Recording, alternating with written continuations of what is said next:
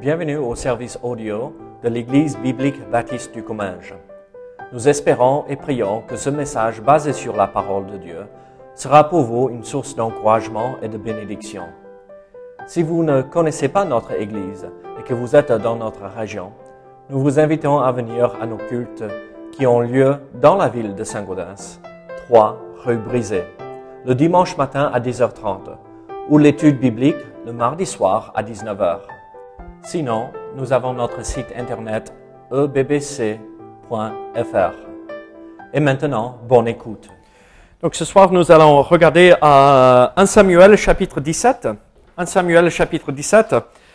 Et on va lire le chapitre, en, bon, peut-être pas entier, mais à trois quarts, d'accord?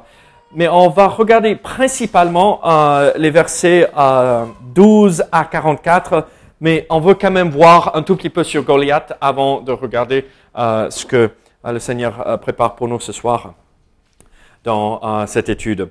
Donc, euh, 1 Samuel chapitre 17, 1 Samuel 17, verset 1er.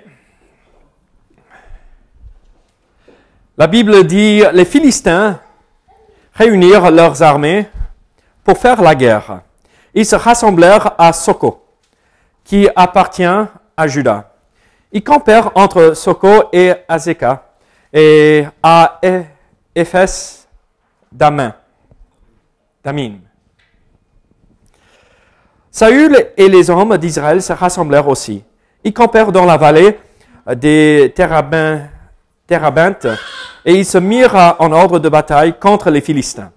Les Philistins étaient vers la montagne d'un côté, Israël était vers la montagne de l'autre côté. La vallée les séparait.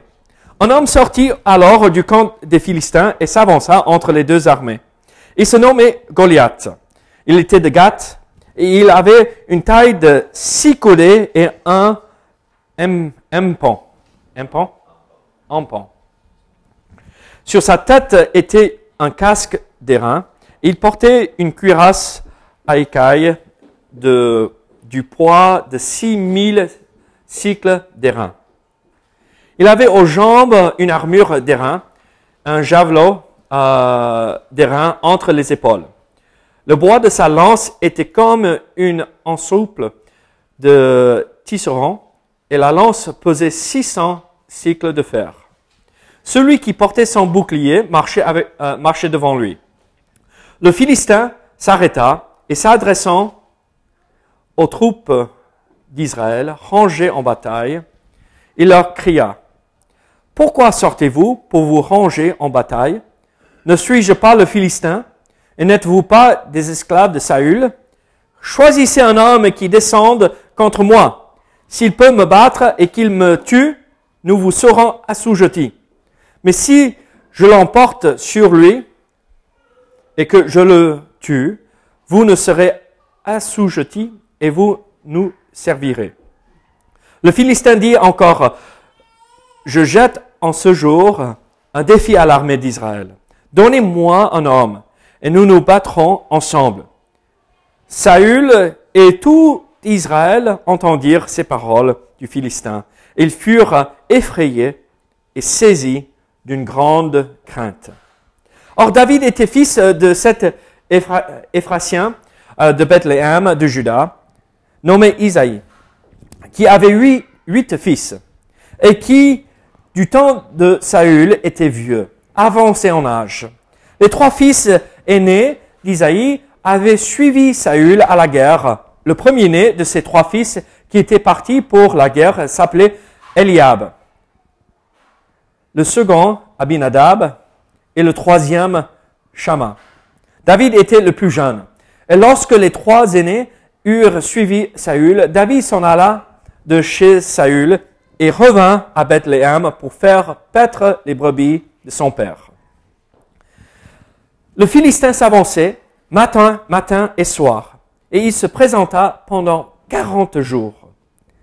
Isaïe dit à David, son fils, prends pour tes frères sept épha de grains rôtis de ces, et euh, ces dix pains, et cours au camp vers tes frères. Porte aussi ces dix fromages au chef de leurs milliers. Tu verras si tes frères se portent bien et tu m'en donneras des nouvelles sûres. Ils sont avec Saül et tous les hommes d'Israël dans la vallée des Térébintes faisant la guerre aux Philistins. David se leva de bon matin, il laissa les brebis un gardien et prit sa charge et partit comme Isaïe le lui avait ordonné. Lorsqu'il arriva au camp, l'armée était en marche pour se ranger en bataille et pousser des cris de guerre. Israël et les Philistins se formèrent en bataille, armée contre armée. David remit les objets qu'il portait entre les mains du gardien des bagages et courut vers euh, les rangées de l'armée.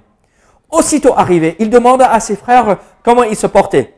Tandis qu'il parlait avec eux, voici le Philistin de Gath, nommé Goliath, s'avança entre les deux armées, hors des, euh, des rangs euh, des Philistins. Il tint le même discours que précédemment. Et David les entendit.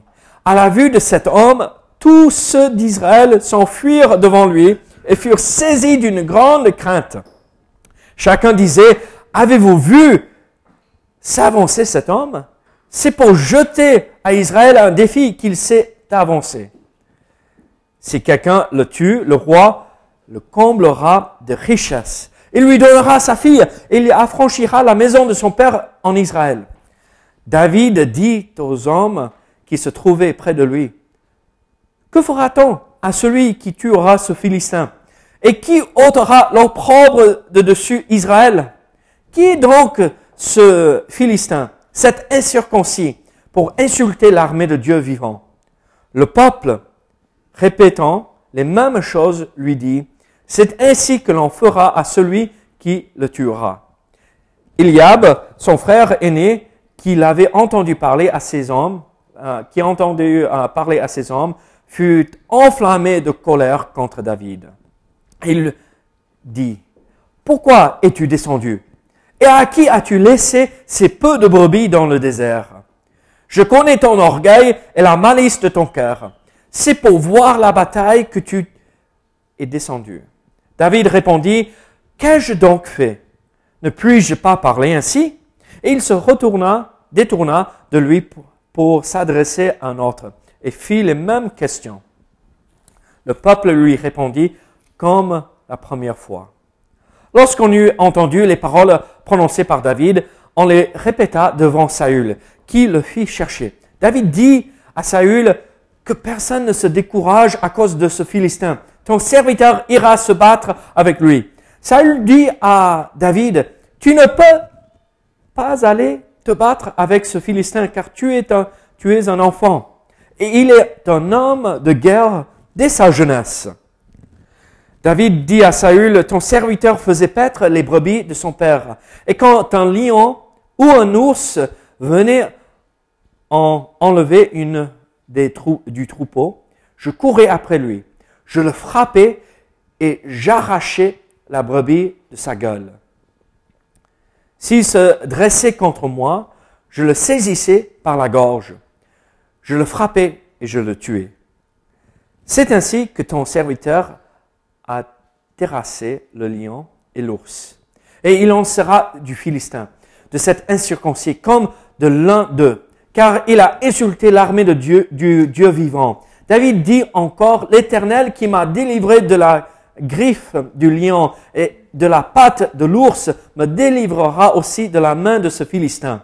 Et Saül dit à David, va, et que l'Éternel soit avec toi. Saül fit mettre ses vêtements à David, il passa sur sa tête un casque d'airain et le revêtit d'une cuirasse. David saignit l'épée de Saül par-dessus ses habits et voulut marcher, car il n'avait pas encore essayé. Mais il dit à Saül, je ne puis pas marcher avec cette armure. Je n'y suis pas accoutumé. Et il s'en débarrassa. Il prit en main son bâton, choisit dans le torrent cinq pierres polies, et les mit dans sa gibecière de berger et dans sa poche. Puis, sa fronde à la main, il s'avança contre le Philistin. Le Philistin s'approcha peu à peu de David et l'homme qui portait son bouclier marchait devant lui. Le Philistin regarda et lorsqu'il aperçut David, il le méprisa, ne voyant en lui qu'un enfant, blanc et d'une belle figure. Le Philistin dit à David, suis-je un chien pour que tu viennes à moi avec des bâtons? Et après l'avoir maudit par ses dieux, il ajouta, viens vers moi, je te donnerai ta chair et je donnerai ta chair aux oiseaux du ciel et aux bêtes des champs.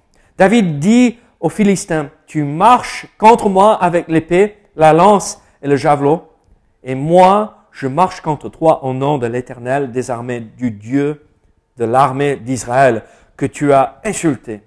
Aujourd'hui, l'Éternel te livrera entre mes mains, je t'abattrai et je te couperai la tête. Aujourd'hui, je donnerai les cadavres du camp des Philistins aux oiseaux du ciel et aux animaux de la terre. Et toute la terre saura qu'Israël a un Dieu. Et toute cette multitude saura que ce n'est ni par l'épée, ni par la lance que l'Éternel sauve, car la victoire appartient à l'Éternel. Et il vous livre entre nos mains. Prions ensemble. Seigneur, sois avec nous. Seigneur, euh, aide-nous à, voir et comprendre ce que tu veux nous montrer ici, euh, dans ces versets que nous venons de voir. Seigneur, bénis et dirige chaque chose au nom de Jésus. Amen. Ici, nous voyons euh, le, une première partie d'une étude que nous allons regarder ce mardi et mardi prochain par rapport à la foi victorieuse. Nous voyons que David avait une foi extraordinaire, n'est-ce pas?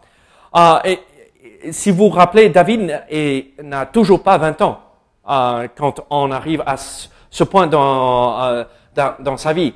Et c'est un jeune, c'est un adolescent toujours. Et euh, malgré sa jeunesse, il manifeste une foi extraordinaire. Il, il, va se battre contre, vous voyez dans ce que je vous ai donné, et c'est ici projeté sur le mur, il va se battre contre un homme d'une taille extraordinaire, exceptionnelle. Euh, tu fais combien, euh, Rudy?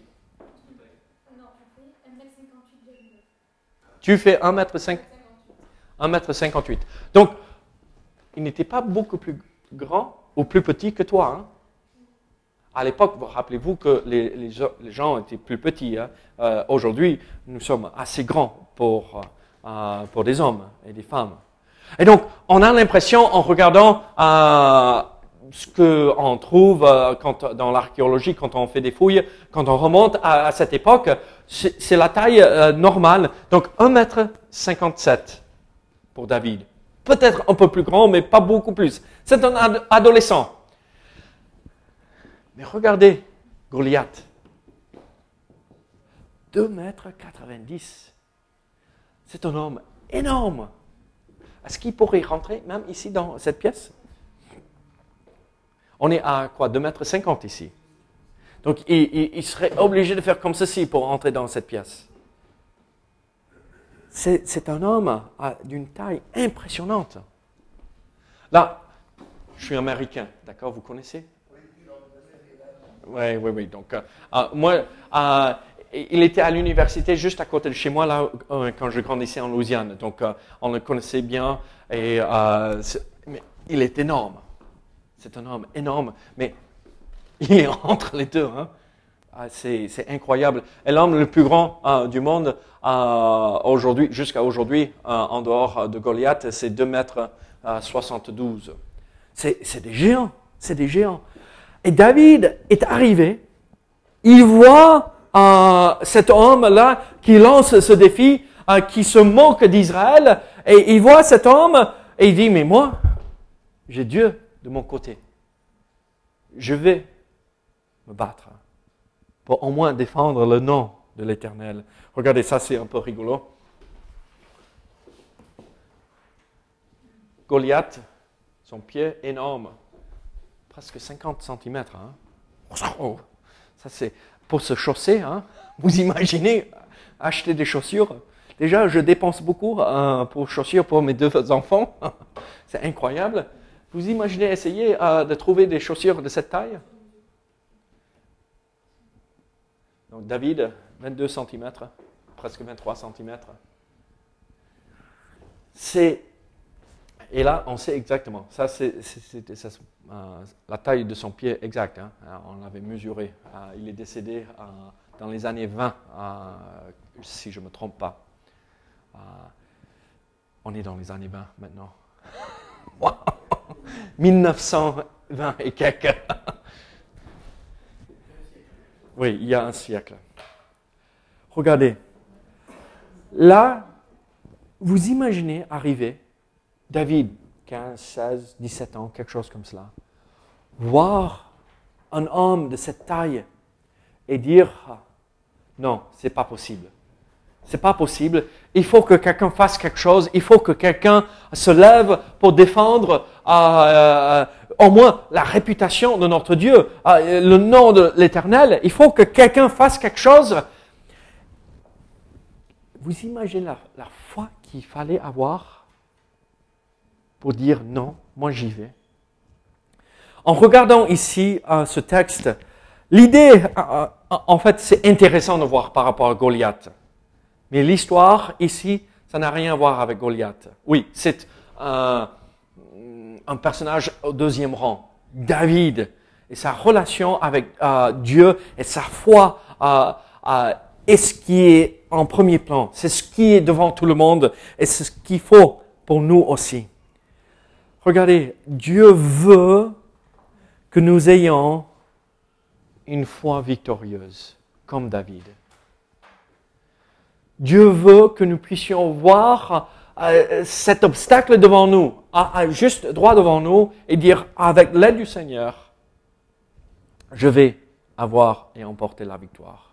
Je vais persévérer jusqu'à ce que j'ai la victoire. Je ne sais pas pour vous, mais je veux avoir la même foi que David. Je veux pouvoir confronter les difficultés dans ma vie avec la même foi que David et avoir la victoire dans, dans tout cela. Alors, qu'est-ce qui caractérise une foi victorieuse? Ici, dans ce passage, euh, dans 1 Samuel chapitre 17, nous voyons en fait trois idées liées à la foi de David. Regardez les versets 12 à 24. On ne va pas relire tout cela, sinon ça va prendre énormément de temps. Mais regardez les versets 12 à 24. Qu'est-ce que nous voyons ici? David était euh, le fils d'Isaïe. Euh, son père était assez âgé, avancé en âge. Ses frères euh, les, trois, euh, les trois premiers sont partis en guerre et David est là et en fait, il rentre euh, de chez Saül. Il était chez Saül en train de jouer la harpe pour calmer Saül et avec cet esprit mauvais qui le troublait. Et Saül part à la guerre et donc David rentre chez lui pour paître le troupeau, pour reprendre ses activités normales. Mais les Philistins arrivent et Goliath lance ce défi. Entre-temps, Isaïe dit à David, eh, je veux avoir des nouvelles de mes fils. Comment ils se portent là? Je veux savoir euh, comment ça se passe pour eux. Et donc, il envoie à David avec euh, de la nourriture, il envoie euh, pour des fromages pour le responsable, les chefs au-dessus de ses trois frères, et il dit, va prendre des nouvelles et reviens dit, et raconte-moi comment avant mes enfants. Et David est parti de bonne heure, tôt le matin. Il laisse les brebis à quelqu'un pour surveiller les brebis et il part. Il retrouve ses frères. Il arrive et regardez verset 24. Euh, à la vue de cet homme, tous ceux d'Israël s'enfuirent devant lui et furent saisis d'une grande crainte. David arrive au moment où les deux armées vont se confronter. Il entend ce qui se passe avec Goliath et il dit, oh il voit tous les hommes d'Israël partir en courant, se cacher. Et David est là, mais qu'est-ce qui se passe? Pourquoi ils sont en train de s'enfuir? Là, nous voyons quelque chose de très important par rapport à la foi de David. Qu'est-ce que David faisait quand son père lui a demandé de partir?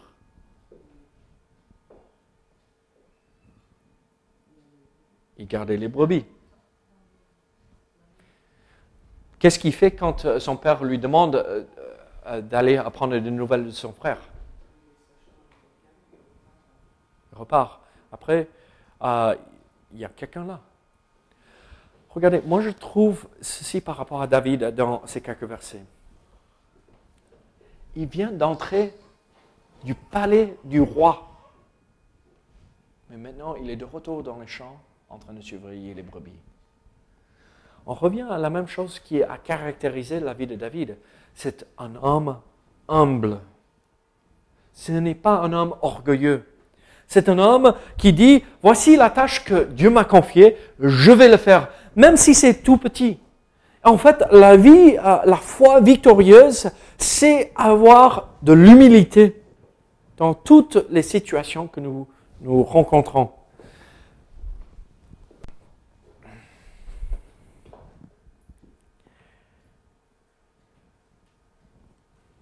je vais peut-être vous choquer. Pas un seul ici qui est trop important, trop grand, qui a trop de renommée, qui est trop connu dans le monde entier, qui ne peut pas partir et nettoyer les WC. Combien de fois je l'ai fait ici? Ça, c'est, OK, qu'est-ce qu'il faut faire, Seigneur? Est-ce que tu me demandes de le faire? Je suis prêt à le faire, si tu me demandes de le faire. Mais il n'y a personne qui est au-dessus non plus. L'humilité, c'est ce qui a caractérisé la vie de David. Il obéissait son père, il obéissait à Saül, il obéissait à... Il était là en train de paître le troupeau. David était un homme humble, caractérisé par l'humilité. Et quand lui, il fait ce qu'il devrait faire, il devait faire en tant que serviteur de Dieu, dans le palais, dans les champs avec les brebis, qu'est-ce que l'armée faisait? Pas ce qu'elle devrait faire devait faire. Elle s'enfuyait. Alors, je vous pose une question ce soir. Est-ce que vous avez la foi victorieuse? La foi victorieuse veut dire euh, je suis prêt à m'humilier et rester à ma place jusqu'à ce que Dieu me demande de me lever et faire. Caractérisé par l'humilité l'idée de servir au lieu d'être servi. Regardez versets 25 et 26. Nous voyons un autre aspect euh, de la foi victorieuse de David. Verset 25. Avez-vous vu s'avancer cet homme? C'est pour jeter à Israël un défi qu'il s'est avancé. Si quelqu'un le tue, le roi le comblera de richesses. Il lui donnera sa fille et il affranchira la maison de son père en Israël. David dit aux hommes qui se trouvaient euh, près de lui, que, fera-t-on à celui qui tuera ce Philistin? Et qui ôtera l'opprobre de dessus Israël? Qui est donc ce Philistin, cet incirconcis, pour insulter l'armée du Dieu vivant? Qu'est-ce que moi je, euh, euh, trouve ici par rapport à la, foi de David? En fait, il a toujours, il regarde, il a un point de vue toujours positif. Qui est celui-ci? Il n'est personne. Il est énorme. C'est un homme d'une taille impressionnante. Mais en comparaison avec Dieu, l'éternel, il n'est personne. Pourquoi avons-nous peur? Et regardez, là, il, a posé la question, mais qu'est-ce que le roi fera pour celui qui tue cet homme? Il veut savoir euh, qu'est-ce qui ne motive pas les hommes à là Mais tu auras la princesse comme femme, tu ne tu seras plus imposable. Vous imaginez? La princesse plus imposable et des richesses. Oh là, qu'est-ce qu'on veut de plus? Oh, plein de choses, mais bon. et, là, euh, humainement parlant, on a tout ce qu'il nous faut. On a tout ce qu'il nous faut. Une femme, des richesses pour euh, avoir notre propre chez-soi et euh, le gouvernement qui va plus nous dire quoi que ce soit. On est entièrement libre. Ce n'était pas assez. Les hommes avaient peur. Mais regardez la réponse que David a donnée. Ce n'est pas Oh, mais moi je veux tout ça. Qu'est-ce qu'il a dit? Qui ôtera l'opprobre de dessus Israël? Qui est ce Philistin, cet incirconcis pour insulter l'armée du Dieu vivant En fait, il regarde ce que les hommes offrent, il dit, ouais, ça c'est pas important. Ce qui est important, c'est le nom de l'Éternel. il, voit, en fait, regarde, regardez, avec l'Éternel, c'est possible. Cet obstacle qui est devant vous, avec l'Éternel, tout est possible. Si c'est dans son plan et il nous demande de le faire, il nous rendra capables de l'accomplir. Ça ne veut pas dire en claquant les doigts, ça va être fait. Mais si nous persévérons avec lui, il nous donnera la victoire dans son temps. Peut-être même pas ici-bas, d'accord?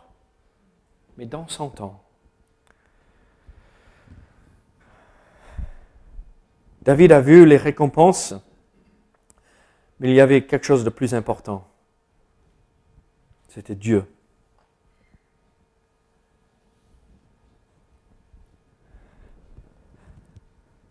La foi victorieuse aussi, c'est ceci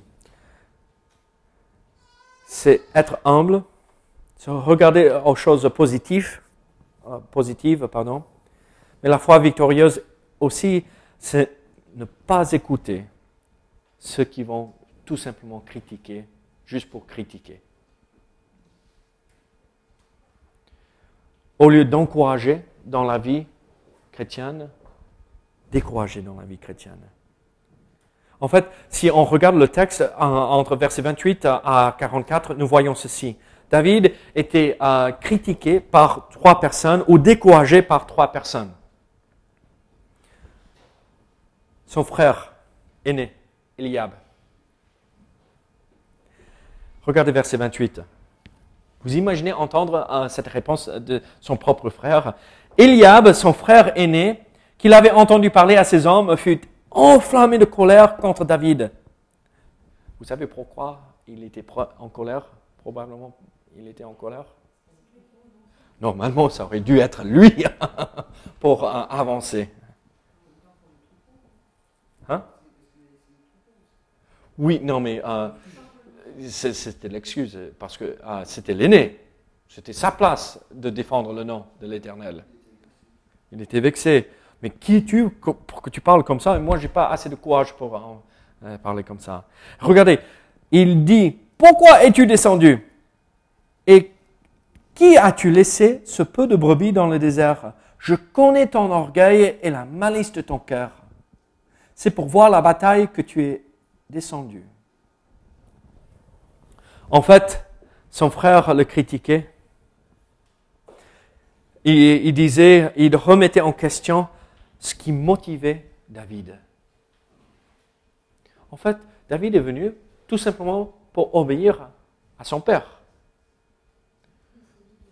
Mais Eliab dit, non, non, non, tu es venu pour voir euh, la bataille. Tu es venu voir, tu t'es intéressé par tout cela.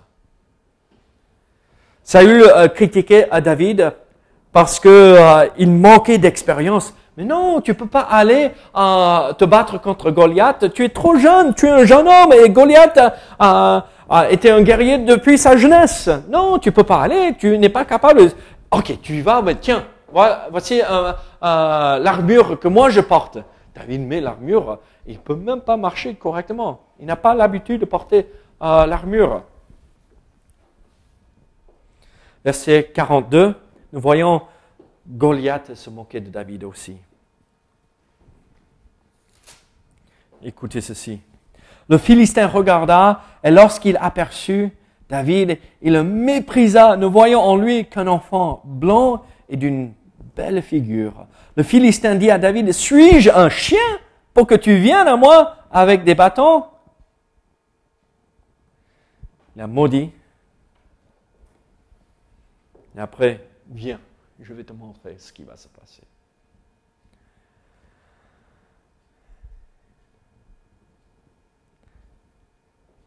en essayant d'emporter la victoire dans notre vie, n'écoutez pas ceux qui sont négatifs. Toujours négatifs pour être négatifs. Il est important d'écouter les conseils. Et parfois, les conseils sont ne faites pas. Il faut bien écouter. Mais si c'est que ça, tout le temps que ça, regardez à Dieu et cherchez la face de Dieu. Il vous aidera à emporter la victoire.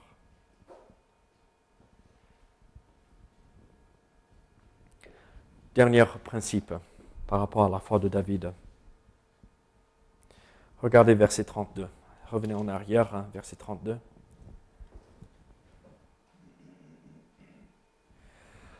David dit à Saül que personne ne se décourage à cause de ce Philistin. Ton serviteur ira se battre avec lui. Vous imaginez entendre ça Vous vous rappelez, euh, Saül était déjà grand. Il avait euh, la tête et les épaules, il était plus grand, 30 cm, au moins minimum. C'était un homme énorme pour l'époque. Il était grand. Ça aurait dû être Saül devant pour partir, pour tuer Goliath. C'était quand même le roi aussi. C'était sa place. Et qu'est-ce qu'il dit? Qu'est-ce que David dit à Saül? Non, non, non, ne perdez pas courage. Moi, j'irai. Personne n'a le courage de le faire. Moi, j'irai. Avec l'aide du Seigneur. Vous voulez savoir ce qui caractérise une foi victorieuse? Le courage face aux attaques, face aux obstacles, face au découragement, face au fait qu'on est seul, on est les seuls à le faire.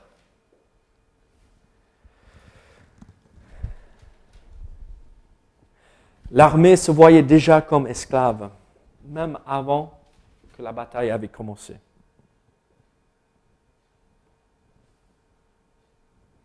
David a gagné à cause de sa confiance dans l'Éternel, dans le Seigneur. Qui est ou qu'est-ce qui est ce Goliath dans votre vie ce soir?